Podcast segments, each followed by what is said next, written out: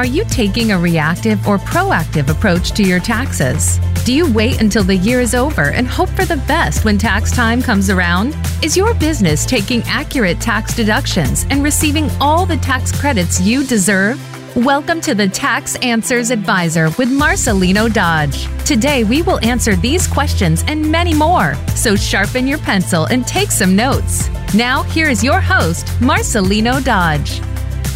Welcome to the Tax Answers Advisor. This is Marcelino Dodge. Certainly appreciate you joining us here on show number 37. We appreciate our worldwide audience as well throughout the US, China, and India, and other far reaches of the earth. We're available on various uh, uh, areas where you can go and pull up podcasts, including uh, iHeartRadio, Stitcher, and Spotify. So you can find us just about everywhere, the Tax Answers Advisor. Now, we got a lot of subjects we cover on this show taxes and related to business, related to individuals. We're going to look more today at a little more of a software and questions you could be looking at and asking actually your uh, tax professional. And these are vital in these uh, days of identity theft and hackers. So if anything comes up, you want to talk to us, you can always uh, email at success at cashtracksfinancial.com. Then, of course, you can give me a call anytime at 844 394 4287 to to get any tax help or have a free mutual exploration session. Today, we're going to discuss about small businesses. Avoid becoming a victim of social engineering. And to do so i got a nice a great uh, technology expert with me today one who i personally work with in protecting my own business. I'm just excited to have alvion legal with me who's for 20 years he specialized in providing technology and consulting guidance to accountants and cpas so that we can become compliant because data compliance is just so important today and they're so many challenges and no matter what size of practice if you're just doing a individual person helping you you need make sure they're data compliant. And so he works with abl computers. They do data and network compliance for accountants and cpas and you need to actually put enrolled agents on that too. And you'll notice there too. And they're always people centered I'll tell you they're great people to work with. They've he's al's always been great with me answers questions. So they do people centered services with computer centered results. And certainly, since I've had them working on my computers for almost a year now, I've seen tremendous results. And I, just, I feel much more secure than trying to handle this kind of data security on my own, as well as some other hardware upgrades I've, I've done as well that they've helped me with. So it's just, it's just wonderful. I want to uh, welcome you, Al, to the program today. It's wonderful to have you. Thank you, Marcelino. Thank you very much for having me. It was a pleasure working with you also and I am always here to help.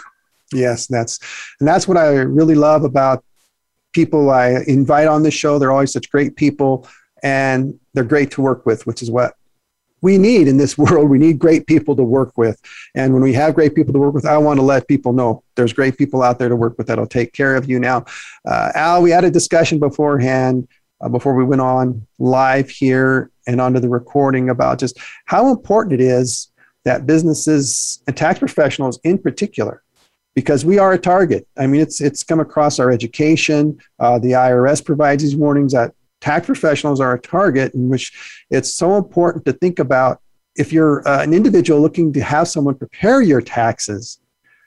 It's it's certainly very appropriate to ask them, what kind of measures are you taking to protect my data? Is my data safe? Because unfortunately, and you mentioned this before, you got some tax professionals who maybe do only 100 clients or whatever, but feel like I don't have security. But yet, this leads us to our first question here about in our discussion is are only certain companies or certain size tax preparers vulnerable to these kind of attacks? Uh, actually, no, no. They not certain type of companies are uh, susceptible to this. We are all susceptible, but it's a matter of who is going to be who is going to be easier to break into. So a smaller company, which we call low hanging fruits, uh, like I love fruits, I love mangoes. And if I go to a mango tree, I'm not going to climb the mango tree to get the mango all the way at the top, but I will get the one that's right there at ground level and so forth. So smaller companies, the hackers know that these smaller companies don't have the budget to provide the necessary layers of security. And, and um, they already know that some of these companies, they do have the data that they're looking for, but yet still, if they are to get into them, they know that chances are they may not report it to the FBI. They may just ignore it and just they'll go, although they're quicker to pay the ransom, actually. So these are some of the things that, hey, it's always open to any any company, any size. Mm-hmm. Yes, and that's something that uh, that I really appreciate you reminding me about when I first first spoke to you last year um, at the TaxCon for uh, the National Association of Tax Professionals. I mean, it's we've had these seminars. I mean, I did a uh, education seminar last year on cybersecurity and some different uh, areas and important things has changed I needed to make to continue to adjust. But yet, it seems that some tax professionals, I even know some in where I am, that it just doesn't seem serious to them because, well, we're in a small area, we're in our little corner of the world, nobody's going to come bother us here. But yet, how many of us have our computers connected to the internet? Probably all of us because we have to e file returns. yes. Yes. So uh, we have, uh, I really like your low hanging fruit. Yeah, I, I agree with you. Uh, I'm not much of a mango person. I'm more of like a plum or a peach person. But yeah, that that low hanging one, as long as it looks good, hey, let's go for it. Although that one at the top may be a little riper or maybe a little tastier, but I'm going to go for the one down here because it's the easier one to get to. And certainly that's where uh, small companies like myself, a company that only does a few hundred tax returns, uh, are our data is out there hanging. I mean, because many companies uh, leave their systems on all the time, yes, 24 hours a day, and thus it's out there. I mean, because I'm not exactly sure how that how the hackers go about doing their thing, and I don't really want to know. That's why you need to. That's why you know. I don't need to know, mm-hmm. uh, but I do know that if my IP address and all that's floating around out there connected to that net, I mean, anybody can can creep in if you don't have those uh, locked doors in there or those those firewalls in there to, keep them out. And so, and anymore, do you find that uh, that multi-level is is more important than just oh I got this one thing going here. That's all I need. There is. well, yes. When you take a multi-layer approach to cybersecurity or to security, I always like to use the analogy of like your let's say you have an apartment building okay, mm-hmm. uh, uh, your home. Now, we all have keys to a front door. So if, I, if someone is to come into a break into a house, now they have to get access to each bedroom. So if we lock each room now, and now the person now has to break into every door to get into that room. So that's more of like a multi-layer approach. So if I'm to apply that to a network, we start with the firewall that's coming in from your ISP Connect. We connect to that device. We put security, necessary security on that device. The bedrooms are your computers. Each computer or each device that's connected to that network must be protected. So even though something may happen in one room, they, you know, if they come through a window, they're only locked into that room there. It's just like with um, when certain place you do fire drills, they say close the door, close the door, close the door. Mm-hmm. There's a reason it helps contains the fire. So that's the all multi-layer approach to security. And some people just some people just believe, hey, I have a firewall, I am protected. Well, yes, you are, but once you come in, they have access to everything inside. Mm-hmm. So so um, take so if I'm understanding, I like your little approach there with the house and closing the door. So uh, it, you can have the firewall at the system, but yet if they break, basically, if I'm making sure this right, based on your illustration, is that you have if someone does like break into a system and you have like four or five computers on that system, they may break into one, but if the security's set up, they won't get access to the others. That is correct. That is correct because they have a different I don't know because essentially the coding or whatever is different so that they can so that yeah. we can get through that. The code what we used to get to this one worked, but that's not necessarily going to work to get to the other ones in the system. Exactly. But it also works in the reverse. So it's working in conjunction with everything. Like, for example, your firewall and your computer. So one of your computer breaks out with a virus. Your firewall re- realizes that, and then it tells all the other computers on your network do not accept any calls or any requests from that computer. I am going to isolate that mm-hmm. computer. In other words, cut it off from the entire network because that computer is infected. So that's where the multi layer approach takes place. If the front door is broken down, mm-hmm. all of the computers, your bedrooms know, hey, let's close the doors, let's shut down everything because we are compromised. So mm-hmm. that's the that's the approach that we take. Okay, and that's and that sounds very good. At least, uh, especially when you're dealing with uh, tax offices who have that have more than one computer, usually hooked to the internet and networked and everything, so that uh, if one is breached, at least the others should be safe there. And that's that's that's very very important. I appreciate that. Nice point. Now, we also have some. Uh, and I actually have to say, I was thinking like this for a while. I will, will admit that till my eyes were opened on it. Is that we see many small tax professionals or even people who I call the, or the IRS calls them the ghost preparers who will go out there and use people's information saying, oh, I can do your tax return. But yet they'll say, oh, well, I got the antivirus, I got the anti malware software, all that's going to keep me safe or protect your information. But once again, is this going to necessarily be true? What do you, what do you find? Uh, actually, no, that is not true because most antivirus solution out there today are signature based. And what I mean by that, just as how everyone has a social security number, every application has a digital signature. Mm. What we're finding today is that a lot of the viruses and malware that are out there, the signature name, the signature name changes. So, what antivirus companies do, so let's say, for example, a virus comes out, the, the signature is ABC. All right. So what they will do within their program is program it to say, hey, if you see a computer uh, program with the signature ABC, let's block it because it's a known virus. But the hackers now will take the same virus and change the name, change the signature on it. So now it's BCD. All right. Now the malware programs or the antivirus will cannot detect it because it's a new program now. So, what the approach we take, what we recommend is that you do get a more advanced EDR, which stands for Endpoint Detection and Response Application. So, what that means, what it does, it looks at the behavior of files of certain programs. Certain programs shouldn't do certain things. I'll give you an example. As CPAs, you all get a lot of Word documents, images, and PDF files from clients with information and so forth.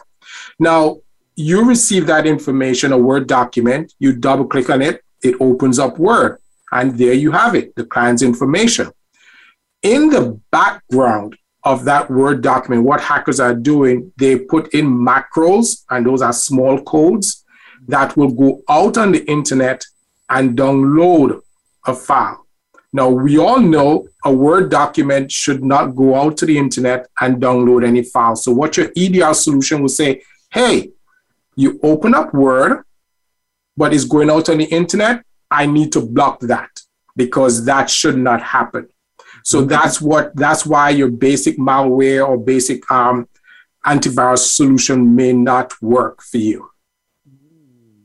Okay, that's that's uh, that's excellent to know because I've uh, some of the seminars I've done where ex, where experts are ones who have a lot of more tax experience than I do have talked about such items about about what can happen if you click on attachments or especially attachments from unknown. Because one of the issues that you mentioned there is and I get these from time to time uh, I'll get these well uh, I'd like you to do my taxes. Here's my documents. And I'm like okay well a I don't know you. B uh, I don't click on these links because I don't know you. And thus, because of that, uh, I'll respond to the person saying, okay, this is how we do business. If you want me to do your taxes, this is the steps you need to take. And guess what? I never hear from those people again. They want to use some SharePoint link or something like that. I'm like, no, new people, this is how you have to do it. And thus, I feel because of what I've learned from you and from others, it's been vitally important and it's helped me to keep myself protected for avoiding such unknown links. Because that's, and then of course, training my employees as well to say, this is our policy, you do not do this. And so far, we've had good success with that. So we're going to keep trying to do that as well. Now, um, one of the areas that we, you, I just want to interject. I just want to bring out something here, which is very, very important for um, for you that you have. Um, you have a policy, you have policy and procedures internally that you, the way how you do business, and a lot of small businesses don't have these things in place, mm-hmm. and that's a way to operate. That's the best way to operate. It mm-hmm. may seem a little bit tedious, but it's important that you make sure that all of your employees know this is mm-hmm. the way we operate and we don't deviate from that yeah. Because deviating from that procedure can lead to mm-hmm. a um, virus, a virus or anything like that. Yeah. For example, um, companies that do transactions like they would uh, financial transactions like bank transfers and so forth when you get these requests, you all you either one don't give the entire account number; they must call for the last four numbers or something like that, mm-hmm. or if they once they put in a transfer, all transfers or requests for transfers must be verbally verified by the company. So, in other words, if you're updating your payment information, you will call the company and mm-hmm. verify mm-hmm. all of that information. So, these are some good policies to have mm-hmm. in place. And it is important that we all have these policies yeah. internally. Yeah. Well, and it's good though, because one thing I think all tax professionals should do, and even and clients coming in should ask the question is, have you had some type of, or have you done some recent uh, office or practice management education on managing your office? And I tell you, that's where I've gotten a lot of the things that I've done. That's how I've developed some of these policies because some of these classes actually provide you with the essential policy. All you got to do is go in and tweak it and maybe get it reviewed by your attorney to and stuff, and then then just implement it. It's really easy to do. So that's something I would encourage people to to do as well. Saying, hey, what do you have these policies in place? What are you doing? And frankly, I don't. I wouldn't care if a person asked me to look at it. Okay, here, here's my policy. I mean, that's my practice. If a person wants to look at it be it an employee or just a client, I'll say, okay, here's a printed copy here. Look, this this is what our policy is, because yes. client data protection is just my thing, and that's that's why I that's why I stress to people this is what we do. This is why we do it, and and most of the time, at least the people I want to do business with respond very positively and are very appreciative of that. Now, in the email, you touched on that a little bit with the emails. Now, and clicking on that link and so on, just just to help the listeners really know here, does that apply only if you're using like a desktop version of some type of uh, email program, or if you're using the online version of it? Is there any difference between those?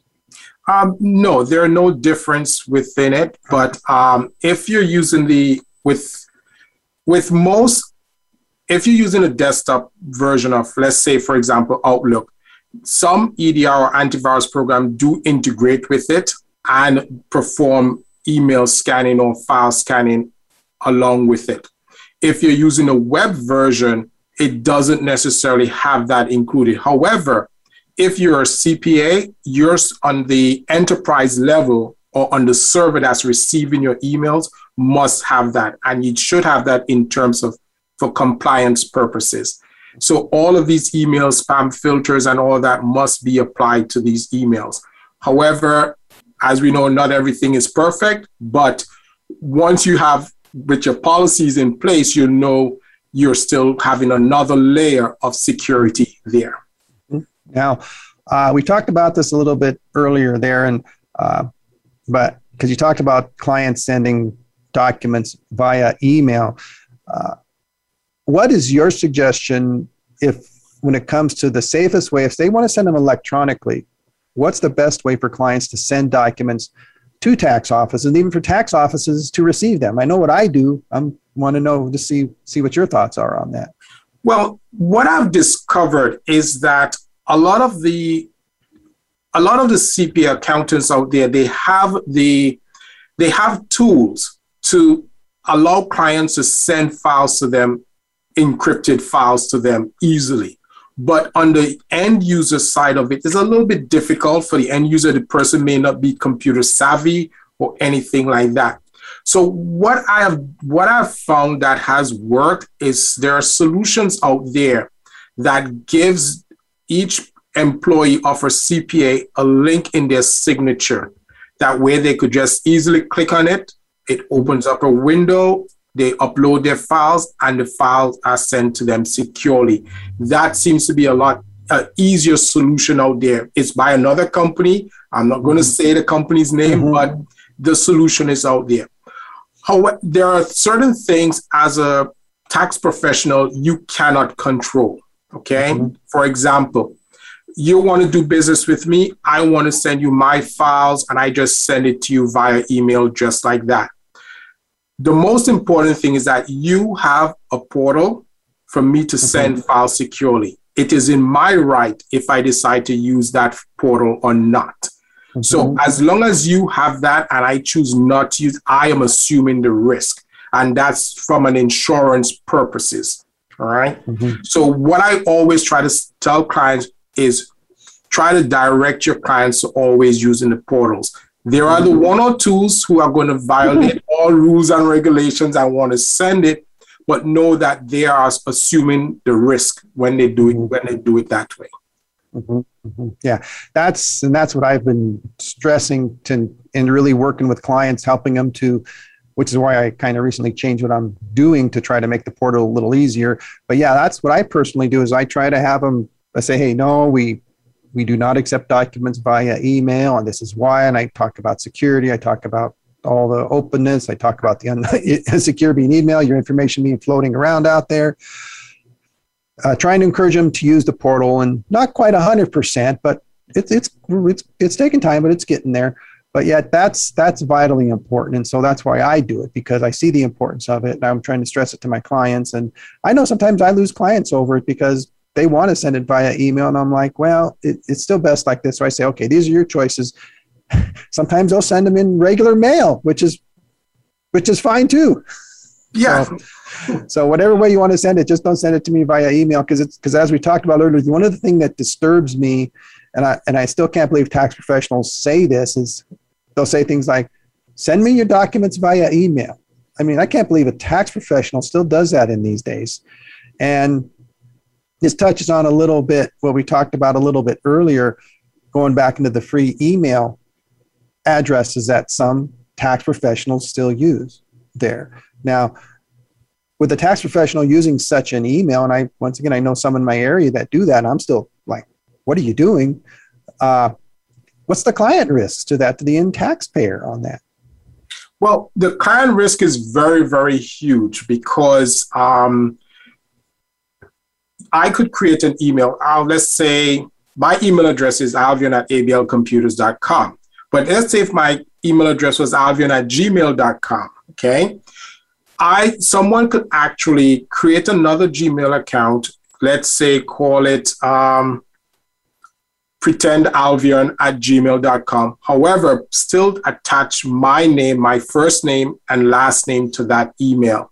So once you receive that email in your inbox, what you will see is my first name and last name. You don't see my email. Mm-hmm. So what people will do now is just hit reply because most times when we reply to an email, we don't actually look at the address. And how we read, we read based, we, we are taught to read not by letters, but by words. So one letter could be off in the email, mm-hmm. and our brain will think that it's ABL computers. It could be ABI computers. And no offense to the ABI computers that's out there, but once again, that's what happens. And it is a risk because with social engineering, what they do, they look at you, they look at your clients, and if they have access to your data, they will know who your clients are. They will try to find the wealthy ones, the ones that are the low hanging fruit ones, and mm-hmm. pretend to be you and say, hey, John, I did not get your um, W 2. Can you just send it to me? Or as you say, just email it to me. And if John was really being proactive, and let's say he missed the the the, the email, the the incorrect spelling of the email, mm-hmm. John will then say, "I have done work with Marcelino in the past, and he never says send it via email." So this is where you see the policies are coming back into play. So they mm-hmm. will know that he doesn't do that. He would not ask me like that but others will just send it off and so forth. So this is why it's very risky when you use uh, just a regular Gmail or free or Hotmail account for your business. Mm-hmm. And so the end use taxpayer, as we're talking about protecting here, if your tax professional is using a free email account as their business email, you can inquire and say, did you realize the risk of this? Uh, because, and you're asking me to email my documents to this Gmail account that, am I sure it's your account? It may have your business name there, but as you mentioned, it could be an I instead of an L in there, or what it, one of those changes, just very subtle differences. And then you could actually be sending their information, who, their information, who knows where, which is why, once again, and I appreciate you mentioning that, but yeah, I don't ask for stuff through email. Right. because it's because of the risk, because of the, it's so many years ago, just in practice management classes and security classes I've gone through, is just the unsecurity of regular email. And, and I'm thinking, at least the way that I view it, and I'm thinking I'm right, right along, going along with IRS guidelines, is that it's, it's even a violation of IRS guidelines, I believe, to, to take stuff through unsecure email. Yes, yes. It, there is with with the free email accounts from these companies, there, there is no, there are no security or compliance in place. It's there is no way these companies can offer you that type, that level of security for free because it mm-hmm. costs them. It's just like we're walking through a parking lot and we see someone selling a Samsung or giving away a Samsung 55 inch screen TV for free. You know, you're going to be, what do I have to do? to get this mm-hmm. TV for free. But no, it's free. Just take it and put it in your car and drive off. So the media will think that it's stolen. All right. Yeah. So it's the same way with the free email services. So there are no compliance level there. You are violating everything on IRS compliance when you have the free email mm-hmm. account. So yeah, so that's that's that's a warning. If you're a taxpayer and your tax professional is using some type of free email, maybe you need to find a different tax preparer that's that takes security compliance a lot more seriously. And with that, leads us into about mobile device security. We've been focusing on like laptops and desktops, but was it so many people are now using their some type of mobile device, or using their telephone, they're using their tablet, and that's how they're accessing. Even because the portal that I use, it has an app that you can download and use. So, uh, and even like someone myself, I need to my device because it has client information on it. Uh, what do we need to keep in mind when it comes to our mobile device security? Because it seemed like at one time, eh, no big deal. But once again, what, what do we see is developing mobile security? Well, um, just to backtrack a little bit on when it, the, the hackers, if we remember the trend, I'm just going to I'll quickly outline the trend of hackers. When emails first came out, we used to get a whole bunch of junk email and so forth and whatnot. Mm-hmm. Hackers were trying to hack us on computers. Nowadays, more and more people are doing businesses on mobile devices. So now with this, with that in place, we have to still implement all of these security procedures on these mobile devices. We need to have a, a EDR program, an endpoint detection and response solution on our devices so that it doesn't if something is downloaded and installed on the device unbeknownst to us, where it's able to be detected. Um, we need to also make certain, most importantly, most websites today are offering you multi factor authentication, mm-hmm. which means that when you log in, it sends you a text message or something of the sort. That's just another layer of security you could put in place when you use, especially when you're using a mobile device. So most times when you log into mobile devices to these secure sites, it will require you to send a, uh, um, a second form of identification, which is like a text message or enter a six digit code. Mm-hmm. Mm-hmm. Yes, and I'm glad you mentioned that about the two two factor authentication because that's been. Uh, I think you. I've talked to you. I had some conversations with you about the importance of that, and it's come across once again another deal coming across. The IRS is encouraging their their professionals to use two factor authentication. Other continuing education classes I do have discussed it as well, uh, and there's options on that to do that. And like for example, the the client portal system that I'm using, that actually has a two factor authentication system in it using one of those uh, authentication apps that you get your phone, you scan the little QR code on the screen, and then uh, and then each time you log in, you got to enter that code that comes up comes up on your phone, which is right. which I which I which basically it's it's it's a reality of life. It's what we got to yes. do. Yes. Yes.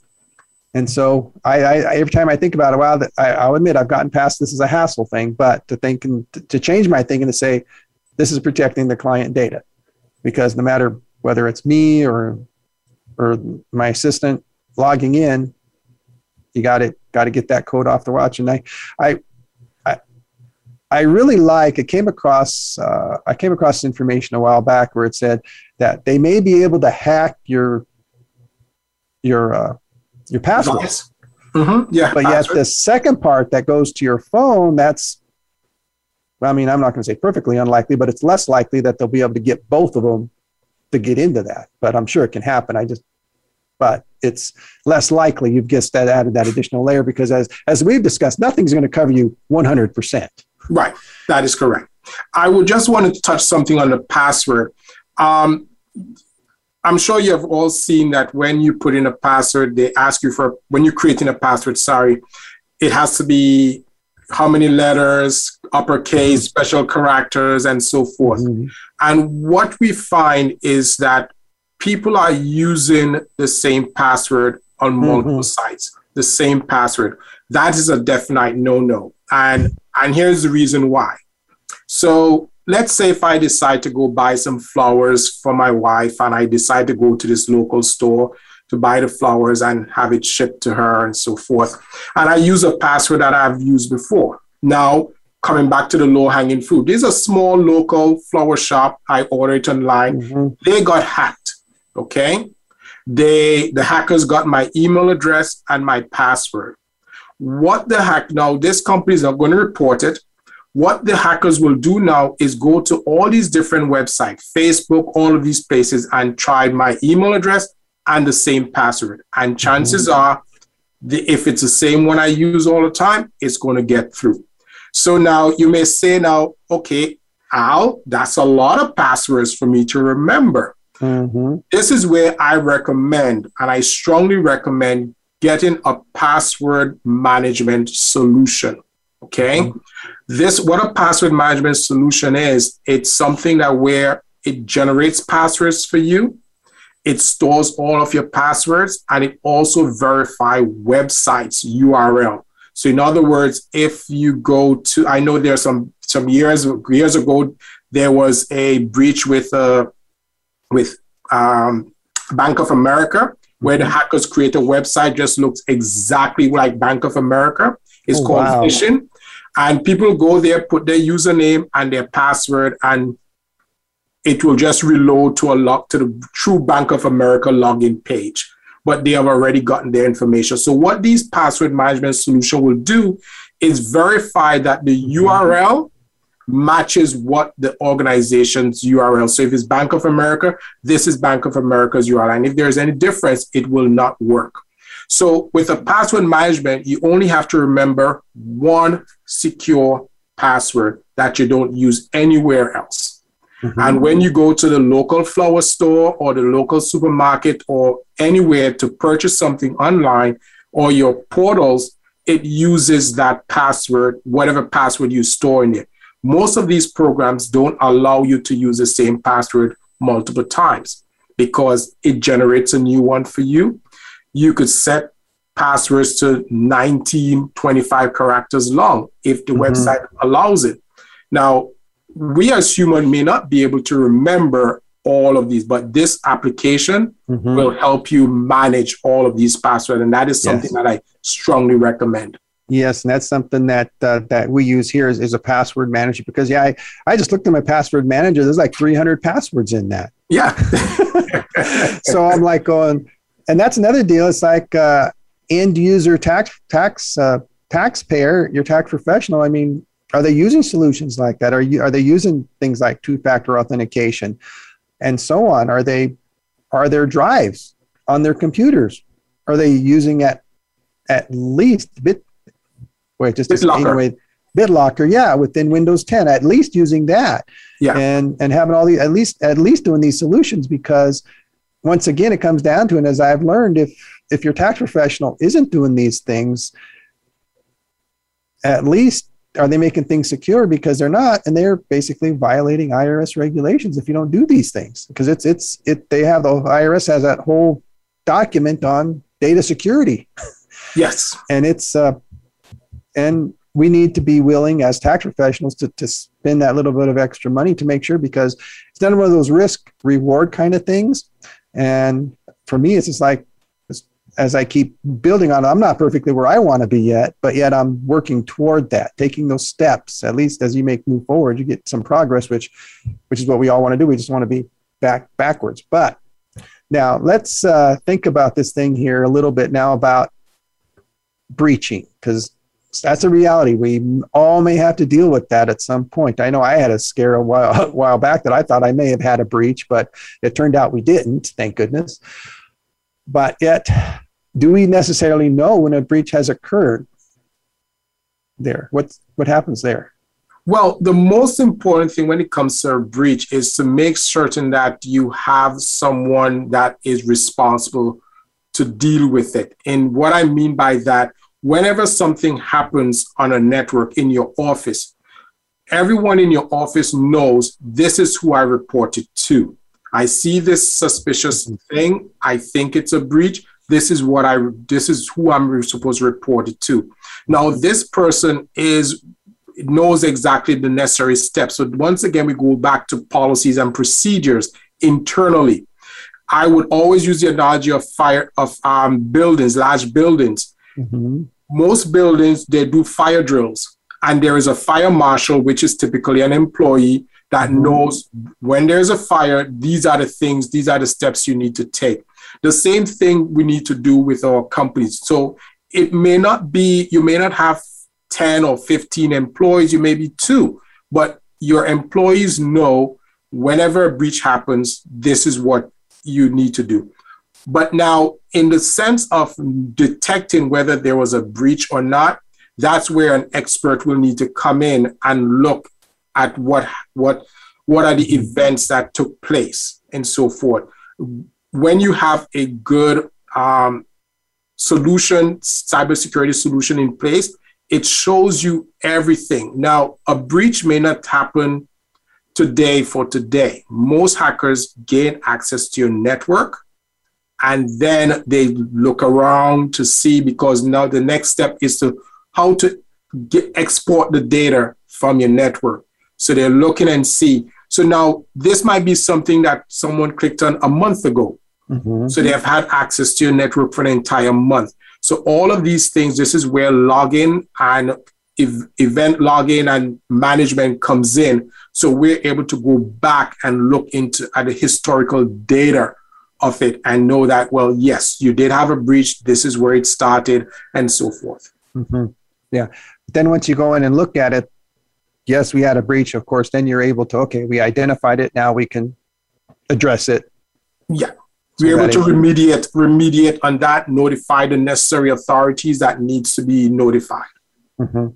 Mhm. Yeah. And then that's once again comes in why you have cyber breach insurance Yes. because there's other because as a tax professional there's certain obligations i have if i do have a breach that uh, i need to notify people i need to there's mailings and uh, it's, it's it's a large it's a it's a long lengthy process but yes.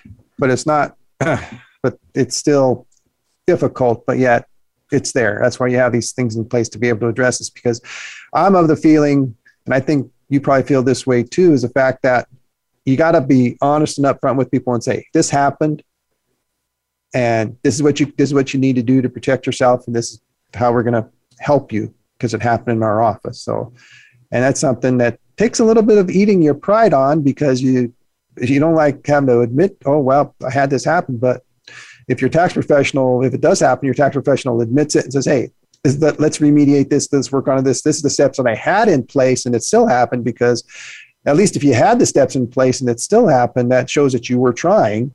Yes. And that you made the efforts, but as we talked about, it's not 100%, but you had the, the stuff in place. But in the meantime, this is what happened. And then this is what I have done. This is what my security professionals have done to fix this. So now you're secure now, but let this is this is what you need to be aware of this. You need to go and do whatever the proper things you need to do and suggestions stuff. And I think some of the cybersecurity insurance helps you some of that as well to be able to identify those things. Yes, and I'd like to add to that what they what the insurance policy also do for you, the cybersecurity insurance policy. They also offer credit monitoring and identity theft monitors to everyone, all of your clients. So mm-hmm. even though you will come to me and say, "Oh, we had a breach, and this is the data that we have that we believe that hackers had access to," it is comforting to know that you your follow-up is going to say, well, we have implemented um, credit monitoring and identity theft in place for you for the next year or mm-hmm. so forth. So we are remediating on that. And that is something that most insurance, cybersecurity insurance company will cover for you in the mm-hmm. event of a data breach. And so that's uh, that's another question. The end taxpayer is um, encouraging taxpayers, that's something you can ask your tax professional. Do you have cybersecurity insurance? I mean, I think it's a valid question. I really do because uh, is your tax professional looking out for you, which is what my goal is, and which is what I want everybody that listens to this program realize that it's not just having the tax professional do your taxes anymore. It's is your tax professional protecting your data? What steps are they taking? If something does happen, do they have this type of insurance? it's really that that simple, which is why I think it's so important, not just for us as a tax professional to think about this, but have a tax individual, a taxpayer, ask these questions. Because you're when you're giving someone like me basically your life story, you got to be have some comfort that it's protected. It's not just going to end up out there floating around on the dark web or anything, but it's going to be protected. And so that's that's why I really appreciate the having this discussion today because it is so important. Now, how about uh, how about a backup in regards to ransomware? Because we've just heard some big companies and things with with ransomware being struck and everything. So, how does how does a backup work with that? Is that going to be enough? Well, um, a backup is another layer of um, security and protection because what we teach is, or what we preach on, you don't pay the ransom you never pay the ransom because when you pay the ransom, there is extortion. There's a possibility of extortion. They could come mm-hmm. back to you. They could give you the decryption code. It doesn't work. They'll say, "Hey, give us more money," and so forth. So we we don't. And also, last but not least, it gives them more money to go buy more stuff to hack you again later down the road or whatever. So we don't support paying. But the backup, what we do with our backup, a backup solution could really protect you in the sense of a ransomware. But most backup solutions that people tend to use or implement by themselves is attached to the network. It's mm-hmm. sitting there. So once the hackers come into one computer, they also access your backup drive and it, they encrypt it. So you have nothing to go back to. Most, some of these backup solutions only keep data for at least five, 10, or 15 days, and so forth. Now, remember, the hacker might have had access to your network from a month ago, or 2 mm-hmm. months ago, or anything like that. Mm-hmm. So through the through the inspection or the discovery phase, whether what happened to lead to a breach, we're knowing that oh, this file was downloaded in June, so we mm-hmm. need to go to restore restore all of these files, but not this file from June. So a backup will a backup can also protect you in terms of a ransomware. It's it's um what we for financial fin- financial companies there is the compliance that you need to keep the data for seven years. Mm-hmm. So what I recommend to some some of our clients is just keep one year local, not mm-hmm. attached to the network or anything like that. Data is always encrypted and the next six years in the cloud. Mm-hmm. That's what I recommend. And it can, it yes, it can protect you from some of these ransom in the event that you get a breach. Mm-hmm. Now, how does ransomware or like a ransomware attack if your work if you do happen to be using a lot of cloud solutions already mm-hmm. there how's that does that how does that affect that if you if because it's obvious if it's on the system locally but how about if you're using a lot of cloud solutions if you're using a lot of cloud most cloud solution providers they do provide necessarily the next level of scanning of those files that goes into their data center because they they don't want you typically it's a shared system so they don't want your data being encrypted your bad files encrypting everyone else's files. So they have policies in place to add these different layer of security of these files. However if you're using your own it is your responsibility to put these solutions in place to scan these files. Mm-hmm, mm-hmm. so if you're using the regular local uh, like a local electronic file cabinet on yeah. your system there that's what you're talking about which which could be could be subject of a ransomware attack as well and so that that's where you got to look at those solutions yourself and then have that backup as you're talking about that will help address those issues and so once again coming back to looking at what a taxpayer needs to think about does their tax professional have such backup systems in place to protect against such items so they can access their data? What kind of solutions are they using? Are they using local solutions or are they using cloud solutions there? Right. And and so I've actually myself I've been moving more to cloud solutions in the last few years just just for the matter of client convenience and convenience of doing business. yes, yes. There, so uh, which helps to alleviate some of this. But even if you're not necessarily storing all your data on a system, I mean, on your on your local system there is how much of a concern still is is ransomware i mean i mean how much should you back up even if you're not using necessarily storing everything on your system the best way to approach it it's mm-hmm. you have to think about it think about it from the perspective of downtime for your mm-hmm. office mm-hmm. so even though your data is stored in the cloud if one of your system gets ransom chances are it's going to spread across your network this is where we come back into the the, the apartment building analogy or the home mm-hmm. analogy. So once one computer gets infected, ransomware tends to spread across, move laterally across your network. So if one computer gets impacted, others will get impacted. Now, from a business owner perspective, you have to look at it from what does it truly cost you mm-hmm. when one of your system is down? One, your employees cannot work. So mm-hmm. you say, okay, go home. Are you sending them home without pay? It's not their fault. So yeah. you have to pay them. All right. Um, how many clients returns you have to do. So this is a it's the the the impact is exponential. Mm-hmm. So these are things that business owners have to look at when it comes mm-hmm. to um, being ransom. So even though all your data is in the cloud, mm-hmm. you, your system could break down. You're out of out out for a while, and mm-hmm. then you could restore it within a day. But guess what? The following day, they ransom it again. All right. So these mm-hmm. are things that we need to you need to be aware of. Yeah. And, Okay, yeah, exactly. Because you still may have some local applications you're using that you need to use, and thus the ransomware can still affect how you operate, which is why it still need to have the backup. That way, you can still come back up and and restore and be back up and and get and basically eliminate that stuff out. Right. Get that stuff in with a good security solution in place. You're going to be able to remove those things restore get rid of that file and and then get back up up and running. And so once again our our taxpayers that are that are looking for someone to do it i mean how are they going to is, is their tax professional at least planning? Are they prepared for such items? Do they have these systems in place? Which, and talk once again talking about this, I think it's so important that taxpayers. These are questions not just how much are you going to charge to do my tax return. what are you doing to protect my data? Exactly. And so that's what I'm encouraging all taxpayers to do is, and why we had such a beautiful discussion today is because it is so important. It is that is the the next logical question to ask. How much are you going to charge me? How long is it going to take? Oh, by the way, how are you going to protect my data? Exactly.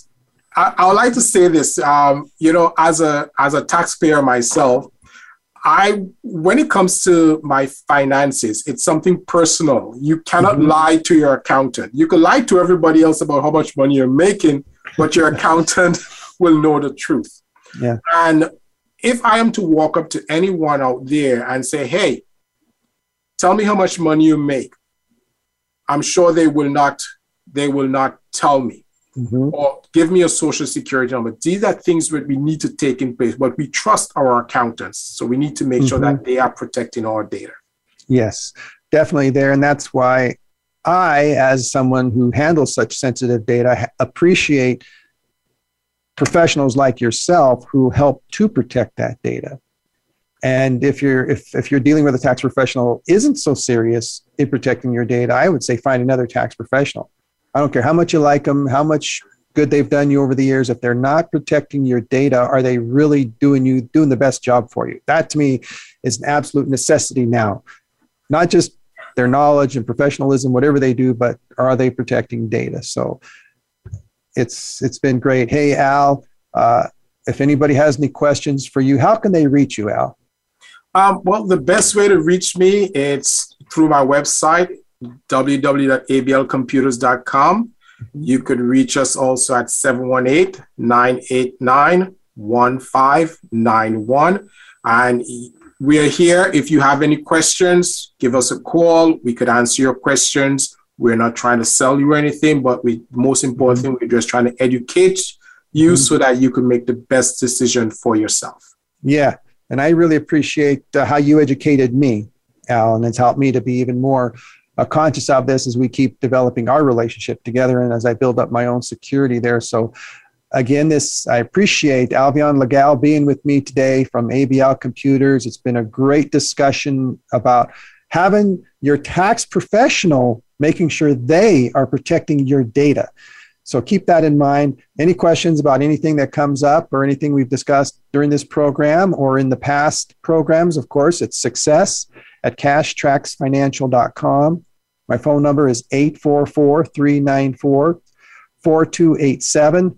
Again, we appreciate everyone. We appreciate again you, Al, being here as we'll look forward to another fine, fine program next week. This is Marcelino Dodge on the Tax Answers Advisor on the Voice America Business Channel.